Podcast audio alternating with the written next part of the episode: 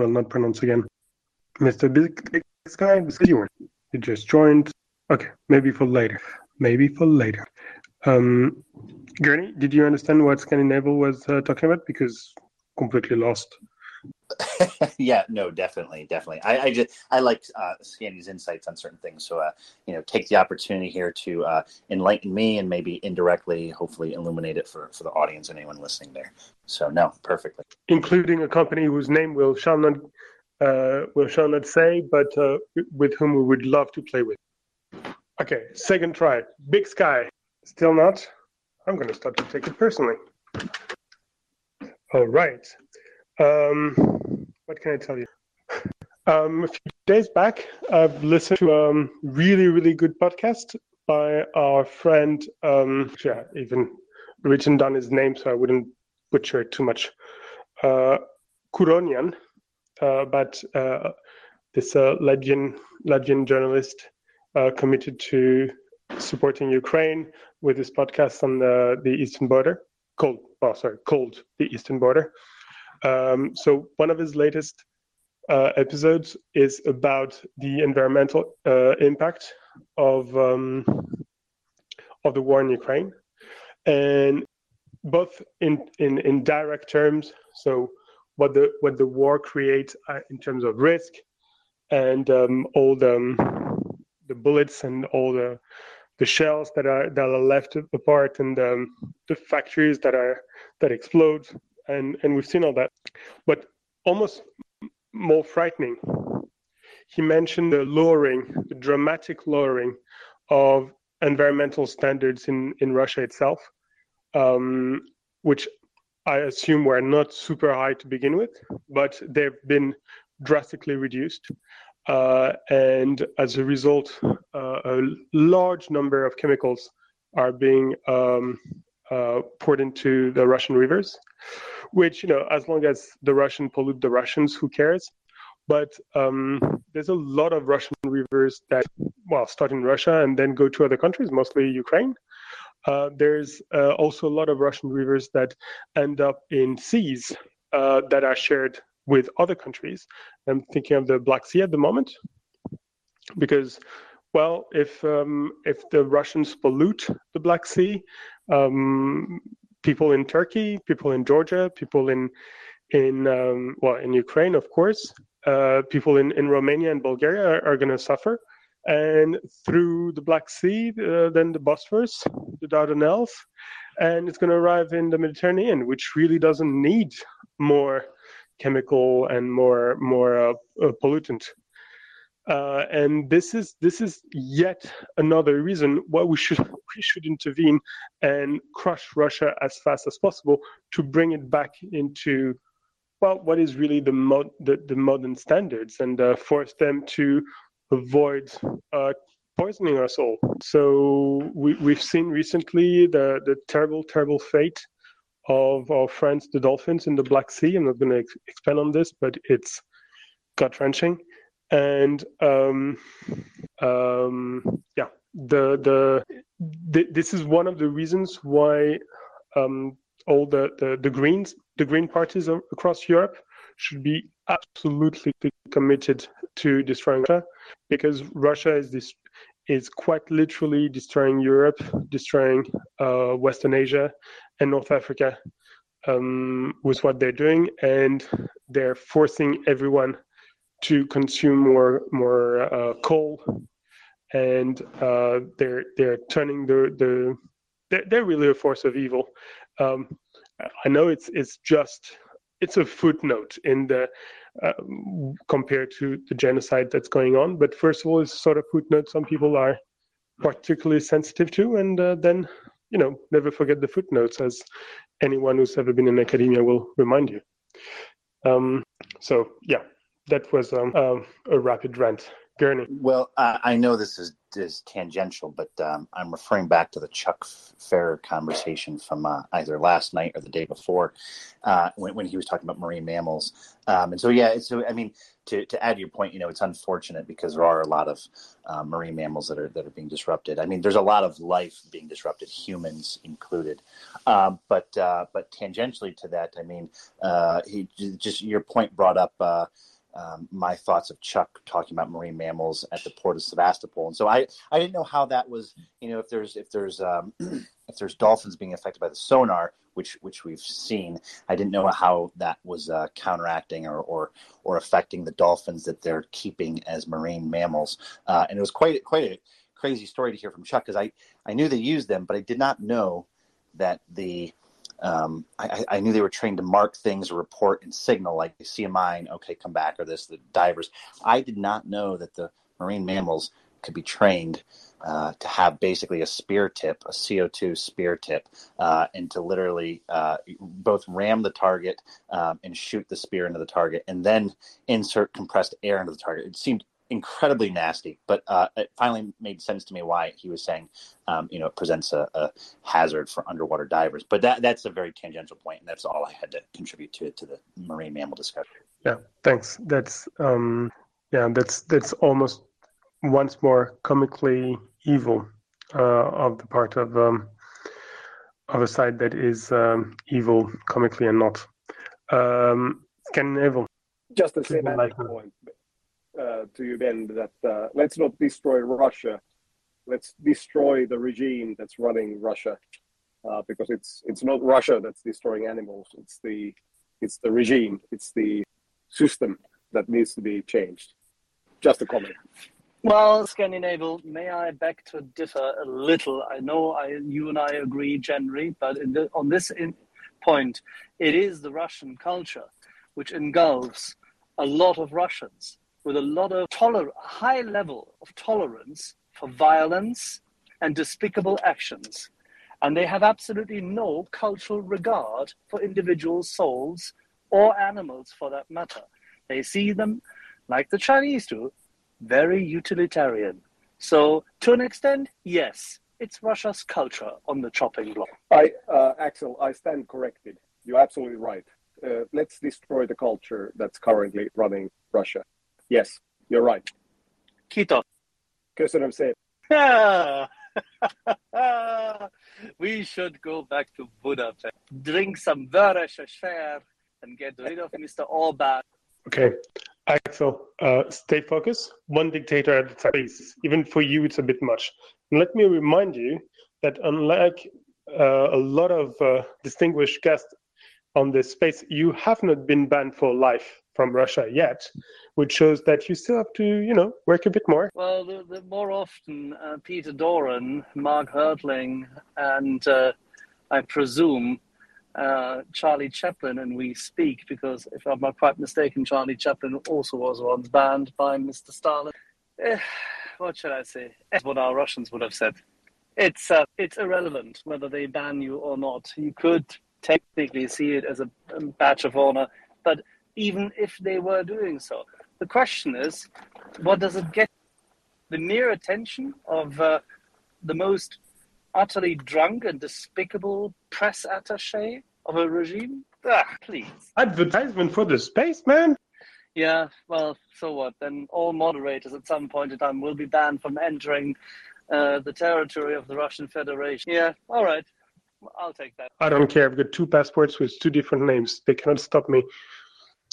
If I want to go and have a coffee at Pushkin's tomorrow, I can. Anyway, um, what do you want to say? Oh, yeah. Um, you just what, have to, you just have to enlist in the diplomatic service uh, of the current uh, number of republic, whatever the what is the current numeraire of your republic? I'm not quite sure. You change them so often, and uh, uh then you go. Well, yes, but they they've uh, sent back a few recently, so it may not be quite as easy. I think I'd, I'd rather I don't know sell parts, no, tank parts. That's probably what works best. Um, or optoelectronic. Yeah, exactly.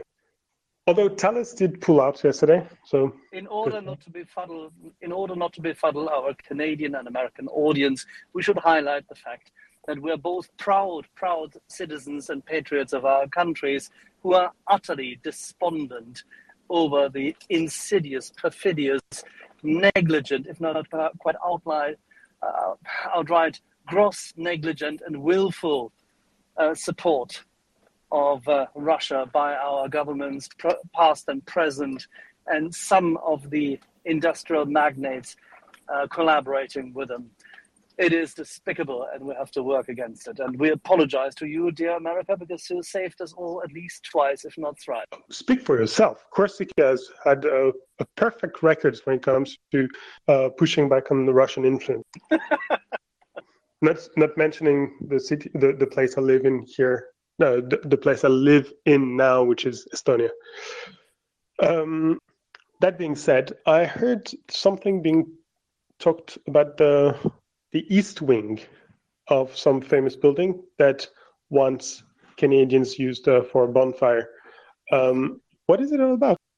There's a possibility that uh, a very, very decent actor, and I think Walter should talk about this if he's around, or somebody else can in more detail. I did follow it uh, in bits and bobs, but I'm, I'm not the most com- comprehensively brief. But there is someone who is an agent provocateur of social media uh, art and events who will project uh, a number of uh, truths um, about the Russian invasion, the illegitimate and illegal Russian invasion of Ukraine onto a building, yes, which will include a little cultural visit to an East Wing.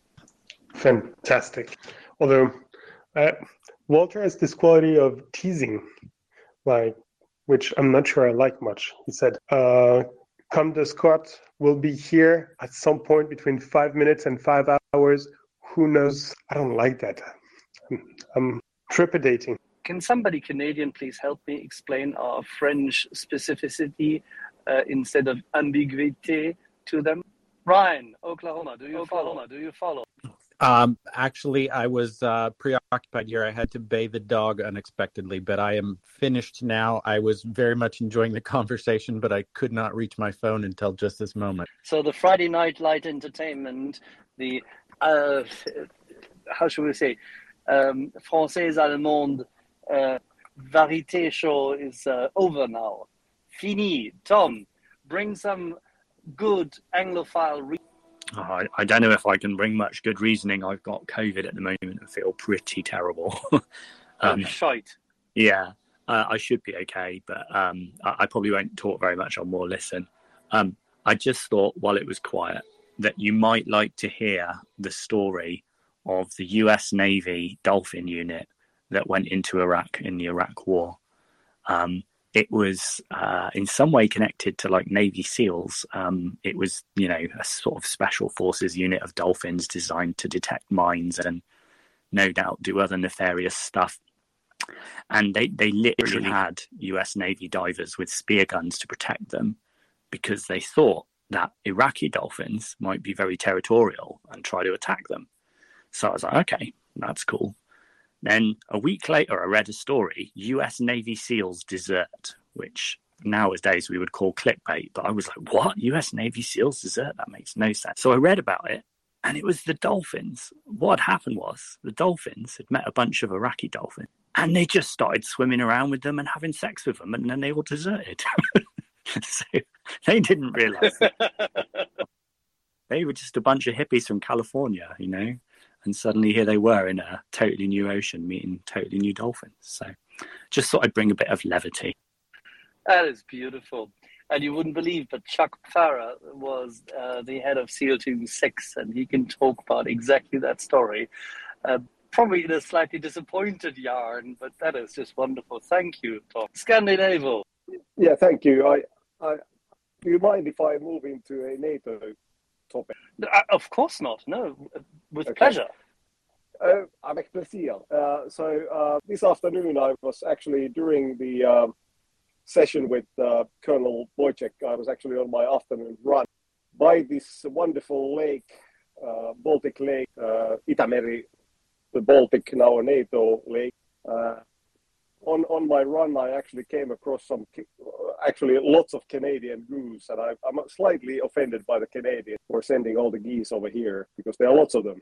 But anyway, uh, but I, looked, I, I, looked at the geese, and it, they kind of reminded me, me of turkeys, and then I started thinking about the erg, erg and this whole NATO process that we are now actually engaged in, and uh, and you, you've read the news, so so uh, yesterday, Erdogan uh, demanded to have the last uh, interview, even after Biden actually, um, uh, regarding the Madrid uh, conference, and uh, and he basically he basically went like completely off charts when it came onto the paper that had been signed, you know, the memorandum of understanding with Sweden and Finland.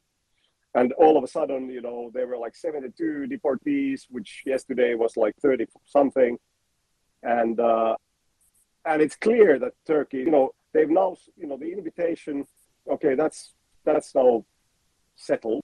But I, I, I think this process with Turkey will take for some time. And and these questions that I'm asking now should really been directed towards Colonel Wojciech uh, and, and, and the military guys who operated and worked with NATO. Uh, and I'm, I'm, i guess uh, I, I, have to apologize that this uh, topic is not sort of pertinent to Ukraine right now, but it's pertinent to the future of NATO. I think, which is that, uh, as I understand, the Article 5, uh, okay, becoming a member of NATO requires an uh, unanimity. So all the NATO members need to agree on that. Invoking Article 5, as I understand, doesn't doesn't need unanimity. So so basically, individual members of NATO can whether respond or not to respond Article 5. But, then, kind of the bigger question is that uh, NATO, as it was founded, was kind of an alliance of democracies, you know, liberal democracies believing in the power of the people, uh, where no man, no single man or woman makes a choice. Uh, but now we see this development where we have actually two members, at least at this stage, which is Turkey uh, and Hungary, where where it's it's becoming increasingly authoritarian.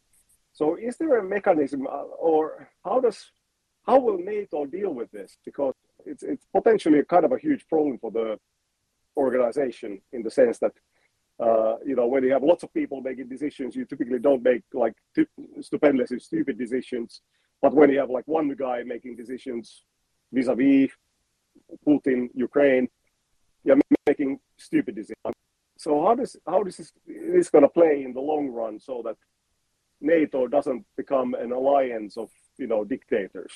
How to say? And I, I'm not trying to be a troll here. I'm just trying to uh, how to say invoke a discussion how we ensure the longevity and the effectiveness of the alliance, you know, a hundred years from and that's a trigger point for some, but uh, hopefully not to you, Alex.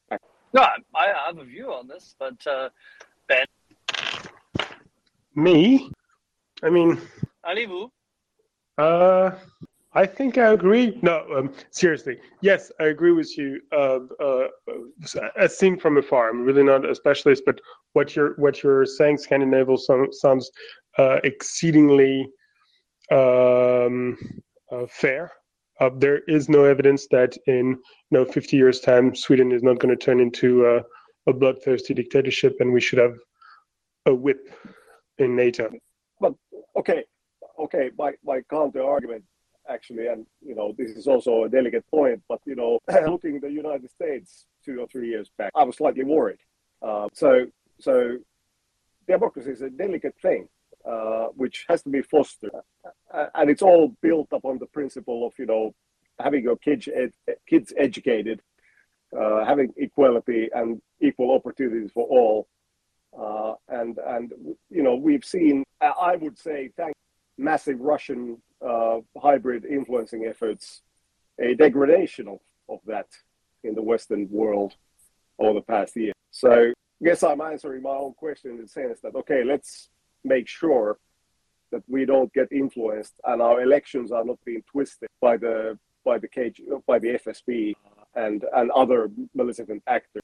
So maybe that's the answer. I don't know, but I'm just saying that uh, I, I don't understand the now NATO uh, because as I understand, you you know you can't kick anybody out of NATO. So so that is not totally true. Okay, but but but I, I, I guess there's an option also that let's say that we have all the other members except for Turkey and Hungary decide that oh actually we are not going to fund NATO anymore. We're going to set up NATO 2.0, and you're not invited, and and that could be the uh, or something like that. Well, uh, by unanimous decisions, uh, the uh, main members of NATO could decide that they uh, will change the foundation uh, of NATO. Um, that would then trigger a direct conflict with the other party if they so disliked that.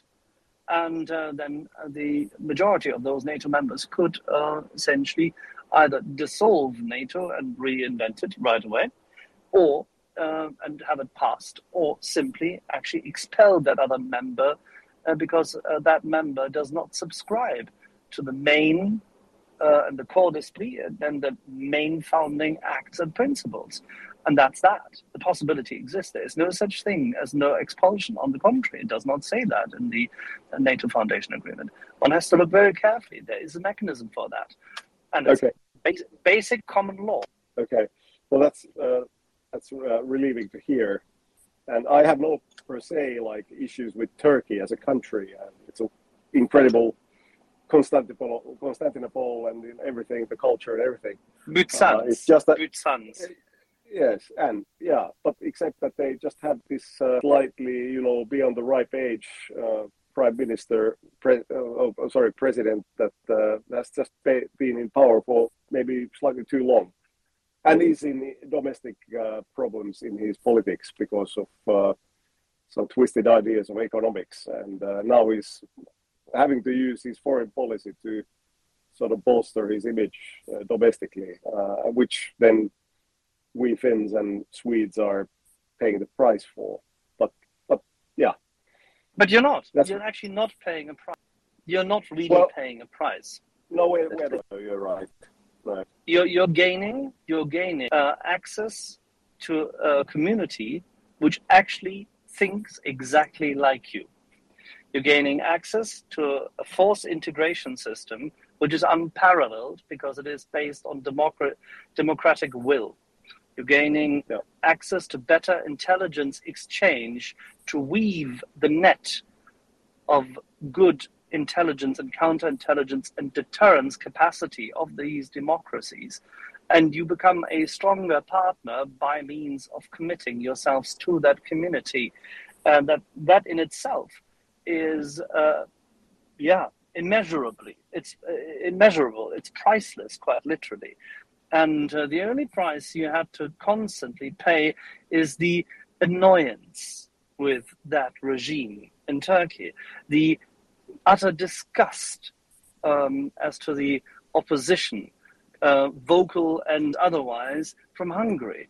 But other than that, there's nothing which is really bad. No, I, I agree. Axel, that uh, the glass is more than half full. I, I, I totally agree with that, and uh, it's it's. And I have to say that uh, my personal view, in some ways, is that why why did we delay these decisions for such a long time? And it was all based on this sort of uh, misplaced fear. Uh, I mean, it was unknowable until now. You know, the rubber has met the road, and the world has seen that the world's second greatest military is actually maybe the world's 38th greatest military, uh, in, in, the sense that uh, Finland was always a little bit afraid of applying because of the fear of the Russian aggression. Of course, it's a it's a little bit more complicated in the sense that now that the, the Russian military has been completely tied down uh, and, and, and also decimated uh, in Ukraine, uh, thanks to their brave, incredibly brave and, and, and just heroic uh, counterfighting uh, that this opportunity has, has provided. So uh, it's interesting. If I may just add this. yeah, we'll we park it for now. To... We'll park yeah, it. I was just okay. about to say because we have uh, our guest who was okay. supposed to join us, and uh, we are welcoming Lyubov Tsibulska, who is hybrid warfare expert from Ukraine. She's a founder of Stratcom Center. Um, she was also, I believe, she is an advisor to Minister of Foreign Affairs in Ukraine uh, former Minister of Defense and General Staff in Ukraine. Again, welcome, Lyubov, and uh, to you. Hello. Hi, добрый вечер. It's my pleasure to be here. Thank you for having me. Walter stole my thunder. I was just about to welcome you. I'm sorry. I apologize. Walter, please go on. Yeah, we'll continue to do so.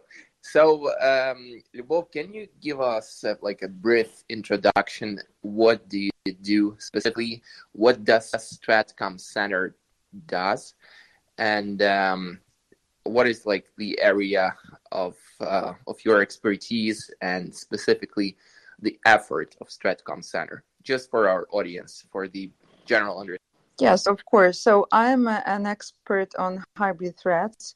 I've been analyzing Russian hybrid warfare since 2014 with the main focus on disinformation. However, uh, now I study Russian uh, war tactics. Uh, I study Russian um, sentiments uh, in Russia, uh, Russian uh, information operations, and generally operations of, of influence. regarding the Stratcom, it was launched one year ago, a little bit more, and the idea was to accumulate basically an expertise on hybrid threats within the government because prior to this, this expertise had been uh, accumulated has had been collected mostly within civil society, which was absolutely great because civil society in Ukraine is extremely powerful. Um, but uh, we wanted to uh, sort of produce this expertise uh, on behalf of, of government. And I was invited uh, there as a representative of civil society. And uh, the main task of Stratcom Center is to counter Russian disinformation, identify uh, Russian disinformation, uh, debunk, but also to promote Ukrainian narratives. So this is like uh, um, the idea was taken from uh, the centers of uh, excellence in in the U.S. In in in the EU, uh, and yeah, it, it it's also sort of a breach between the government and civil society. We wanted to make sure that our NGOs dealing with mm, hybrid warfare and specifically disinformation um, are heard by the government. So if the government wants to uh, have some policy on disinformation or media, uh, Stratcom Center is basically the platform uh, for the NGOs um, to, to, to be heard. And currently, I'm not the head of the center, I'm an advisor to the center. Understood. Um, well, I believe that's somewhat what I have been doing since the 24th here, like basically conveying the the narratives from Ukrainians to the to the outside and uh, basically putting the events in Ukraine under the spotlight, considering the Russian invasion and ongoing genocide of Ukrainians perpetrated by Russians. Um, let's jump straight away to, to something that is probably the most important. We are hearing more and more of these Russian narratives being injected into Western media into one way or another. They are wrapped in an envelope of just, you know, alternative point of view of, an opinion or something else. Again, they're presented in uh, larger media assets in one way or another. Things like uh, Russia has been uh, a part of things for many years. Let's hear Russia, let's negotiate peace, or something along these lines. Uh, considering your expertise, what are the most dangerous of these narratives? What are the most kind of important ones that we should be vigilant about? And specifically which one would you like emphasize and how to combat them? First of all i would say that let's remember that russia works pretty skillfully with different audiences with its domestic audience with the ukrainian audience as and with the western audience. And it has uh, different narratives and conducts different uh, operations of influence for for these audiences. Uh, with regard to the west i would emphasize a few of them. First of all, we see currently that Russia is trying to remove sanctions. Uh, it tries to basically uh, show that uh, sanctions uh, do not work and uh, only Russian society uh, suffers from, from the sanctions, but not Russian government and, and, and so on. Uh, and another thing is to uh, the, Russia continues to discredit Ukraine, promoting these narratives on Nazis, but I think it's not that much successful. I do not. I, I, I believe that not many people in the West still believe that uh, Nazis there are Nazis in Ukraine. Uh, also, uh, basically, the main narrative uh, Russia um, conveys is that Ukraine belongs to uh, Russia's so, sort of zone of influence. And this is very dangerous because uh, a lot of countries still tends to believe that Ukraine is something very close to Russia, like these people have the same language and like uh, like they generally belong to to this this sphere like post-Soviet, which is actually do not like. I don't like when Ukraine is called post-Soviet country. Like we've been independent uh, for 30 years how long we are going to be called post-soviet what is uh, what is it like you know when uh, uh, Nazi Germany collapsed, nobody called Germany post-Nazis, right? And uh, if uh, when uh, Russian Empire collapsed, nobody called it post-Tsar country or something like this. So um, it also forms, it also shapes the identity. And there is no such identity as post Soviet. Uh, we, we are not the same, not with Russia, obviously, and uh, not with other countries uh, as well. So, yeah, I would say that. Um, Russia is trying to uh, bring down and you know diminish the importance of uh, of Ukraine as the independent state, and uh, th- this uh, very very uh, powerful, I would say, operation on sanctions uh, we observe now is absolutely also very dangerous. Thank you, Lubov. Um, Axel, our German friend from Estonia Oh, I believe Axel just disconnected. Try to get him back. I believe he had the question as well. So let's jump further regarding that narrative.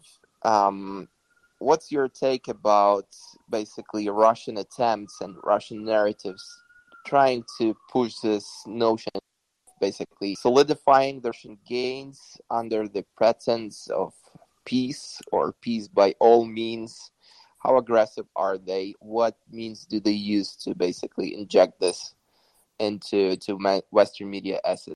Um, yes, this is a very strong narrative, uh, and they are trying to uh, incline us to to to peace negotiations, which is not an option for Ukraine right now, especially after all the you know casualties, destructions, and and murders and and everything we suffered uh, from Russia.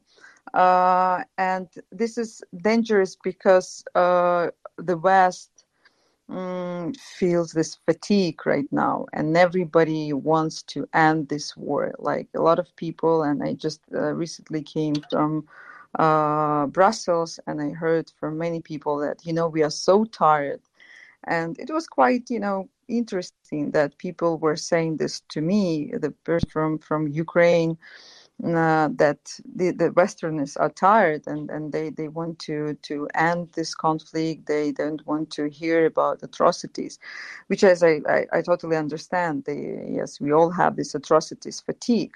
Uh, but still there there are people's life behind it. It's not just you know news it's not just media. It's about real events and real suffering and which we want to stop.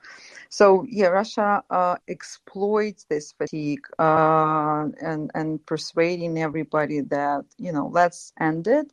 Let's have peace negotiation. Uh, and uh, obviously the main idea behind is uh, this is to to to make Ukraine to concede territories to surrender to give Russia uh, the south and the, the east of Ukraine. Yeah, it's really well worrisome is the, the wrong here and concerning is the word wrong word here because uh, we all know that what Russia does on these territories it's essentially genocides people it's uh, mass atrocities mass murder uh, mass rapes deportation and uh, it's a pity that these narratives of being you know tired of war are basically disseminated in one way or another it's like they're trying to to inject these narratives of trying to broker some kind of a peace with Russia and uh, rebuild potentially relationships with Russia, a state that is essentially a terrorist state, right? Right now, we're in an ongoing push on uh, Ukrainian Twitter and just overall Twitter with the hashtag hashtag Russia is a terrorist state. Because what Russia does is essentially literally a terrorism, right? Uh, do you want to like to touch upon that, and, and then we'll go to. Absolutely, I fully, fully agree with you, and especially you know the last uh, week shows us that uh, Russia shifted to uh, the tactics of uh, ter- like total terrorism. Uh, it bombs civilian uh, infrastructure. It basically just kill innocent people. Moreover, Russia kills these people at night when they're sleeping, and we have a lot of uh, killed and wounded for the last uh, uh week. You know, and they're, they're just you know kids, women. Uh, they are not military at all. And uh, yeah, this is how they try to push us to negotiations. They want to exhaust us and to show that nobody is safe. We can target whatever we want. Um, so absolutely, this is a terroristic uh, tactic, and uh, Russia is a terrorist, yeah, state terrorist. Thank you, Axel. To you. Yeah, thank you. Um, yeah, one quick thing. It seems that uh, the Russian media machine never really stops, and every little slip up in the West is taken uh, quite neatly. So when an Italian politician makes a statement, whether they wear a T-shirt of Putin and then they use it uh, for their purpose, or whether it's a French politician who makes a statement which could be uh, considered misguided, they are always they're always there in order to feed to their uh, journalists and their journalist contacts, um, the you know fear, doubt, concern, um, claims about Russian victimhood and uh, that Russians would be pursued, Russ- Russophobia and the like. The most recent example is that um, Ambassador Melnik, who had a little kerfuffle about, uh, say, an appraisal of uh, Bandera as a figure of nationalism, as such, um, being ostracized in German media for it, and now being pursued heavily, literally, I mean, across the board, and that has spilled over into part of uh, the uh, community in Israel, even as to that uh, his words are being torn apart and reinterpreted and the likes. Because Mr. Melnik has been an, a very solid, constantly reminding the Germans of their responsibility and their obligation. But at the same time, immediately, even the the most minor slip up were to occur, the Russian media contacts are there. So, what do we have to do in order to ensure that journalists become a little bit more critical? How should we act? I would say that we should push our narratives. Like, obviously, it's very important, uh, it's crucial to do debunking to uh, disprove Russian disinformation, but at the same time, it's absolutely important to push our own narratives and to explain uh, specifically the Germans.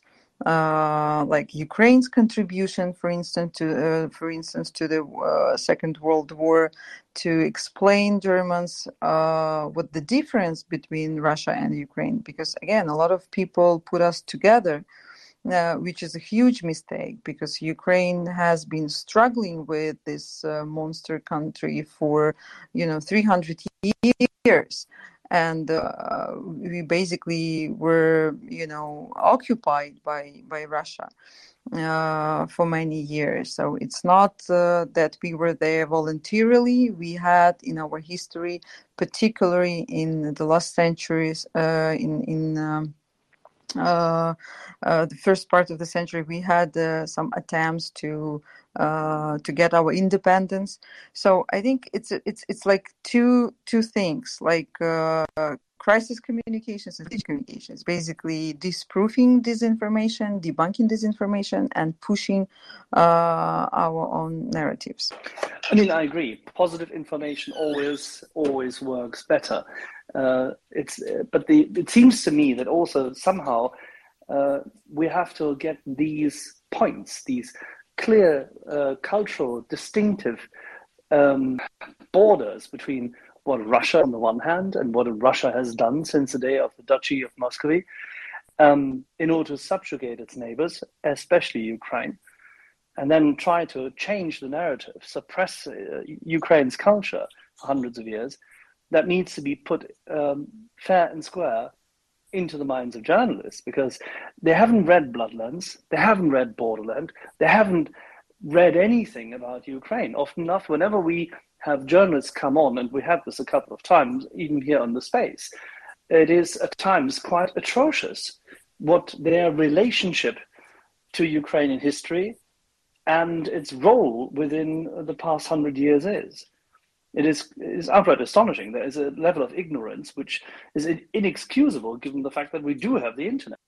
Couldn't agree more. I would say that it's about working with journalists because obviously there is a lot of ignorance there, but also with policymakers and politicians, and also exposing those who uh, cooperate uh, with Russia uh, on, on, on some financial basis as well.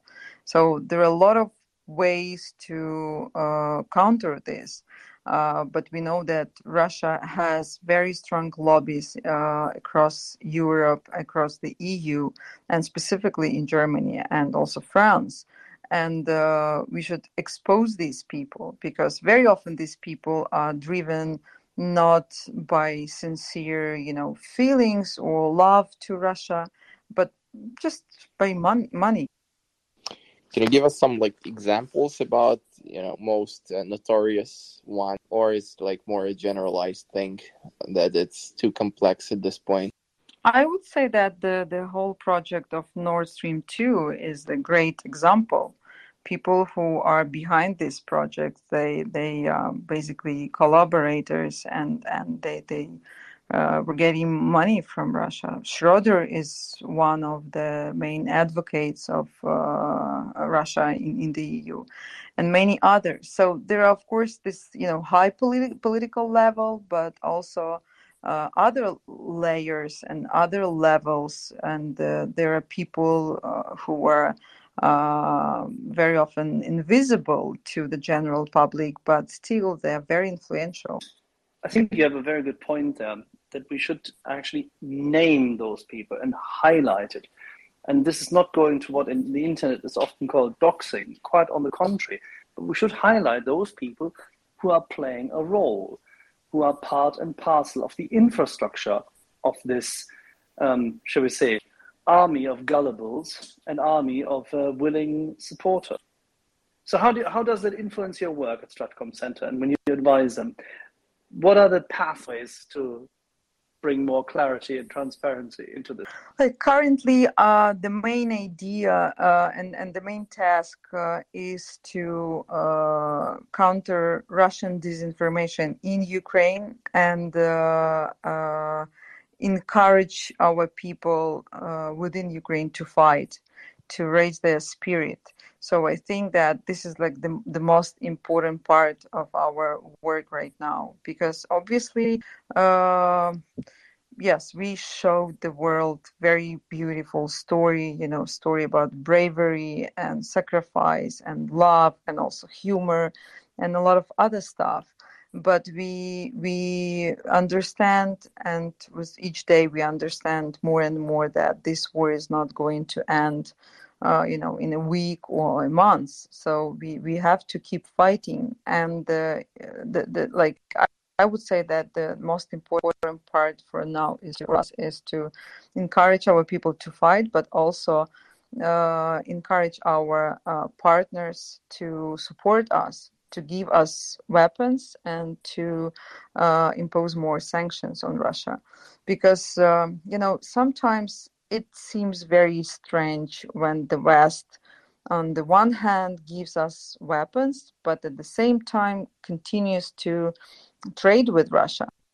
So basically, you help Ukraine to fight. You also feed this war because uh, all these rockets and you know missiles, all these bombs, they, they, they, are paid uh, by, um, by, by the EU taxpayers because some countries still continue to buy Russian gas and oil. So I would say that yes, uh, the center's job currently is focused on uh, uh, promoting this narrative about support uh, and uh, encouraging people uh, to continue fighting. How large is the team? Sorry, I apologies. can't agree more. No worries. I just I want to reverberate that message. We were lucky to have here in this space Roman uh, Ratushny, who was essentially tuning in directly from the front line. Uh, I believe it was five times, and the very last time that he was in, I believe it was on the 5th of June, and then he was killed by Russian invaders on the 9th. The very last time he was in uh, on this space, he essentially conveyed the same message. Yes, we are pushing. Yes, we will push them back, um, Russian invaders. But if uh, civilized countries continue to trade with Russia, if they continue to essentially buy natural resources for Russia, it's not gonna, it's not gonna fly. It's not gonna go well. And that was one of his messages as well. So that said, uh, back to you. Yeah, I think we can only highlight this message each and every time. I mean, there is, of course, one item which we can always utilize. There is so, something like the concept of sunk costs, things you have to write off, meaning, for example, the investments into existing long term contracts and the fact that certain industries in Europe are dependent on certain items, and this has to be, to be phased out. But what we've been at here, Lvov, is, and since many months, that so to say, for every every dollar spent in honoring such commitments, paying for gas or whatever, for every dollar spent, and don't forget, they can't really make use of that amount of money because they cannot purchase the spare parts and services they actually need from the West anymore. The sanctions are gripping in that regard, and that's good. But for every dollar spent, we should outspend them in relevant purchasing, meaning preferably 10 to 1 if we can, but at least 3 to 1.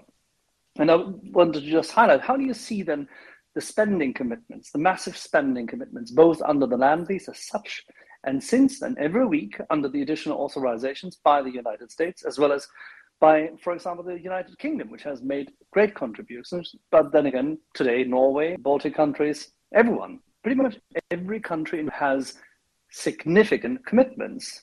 That includes, by the way, also Germany and France to Ukraine, which outpace and outstrip what Russia can actually do with any kind of cash. Are we doing enough in that regard in terms of money by stabilizing Ukraine's budget? I think that with each day we have more and more commitment from our partners, and it, it happens because uh, our allies um, have this realization more and more that uh, Russia is the, is is the evil country. You know, like it's not about Ukraine. Uh, if Ukraine is defeated, then Russia will go further, and the whole world will have to deal with this somehow. And um, absolutely, as you said, like uh, the U.S. and and the U.K. and and uh, Norway today, but of course, uh, first of all, our neighbors, because they know what Russia is. Uh, I mean, Baltic states, Poland, they very well aware they have the joint history with Russia. They know what what this what the, the, this uh, this state pretty well, and um, they support us. I do not think that it's enough because again we do not have uh, sanctions enough. We have to. The West has to stop uh, trade with Russia uh, and uh, stop fueling this war uh, and and then we will see results and hopefully in in, in the autumn uh, because uh, all you Russian citizens will feel the consequences uh, of this economic losses. Uh, and um, yeah, obviously, we are very grateful, and we keep saying this all the time that we are absolutely grateful to our partners for uh, the weapons and sanctions and everything that we receive from them. But still, we have to all we, we all have to understand that this is the country. It's like basically Nazi Germany. It's like Hitler. We all have to uh, defeat. It's not just Ukraine's, you know, task uh, because this problem uh, will appear in front of others once uh, Ukraine is defeated.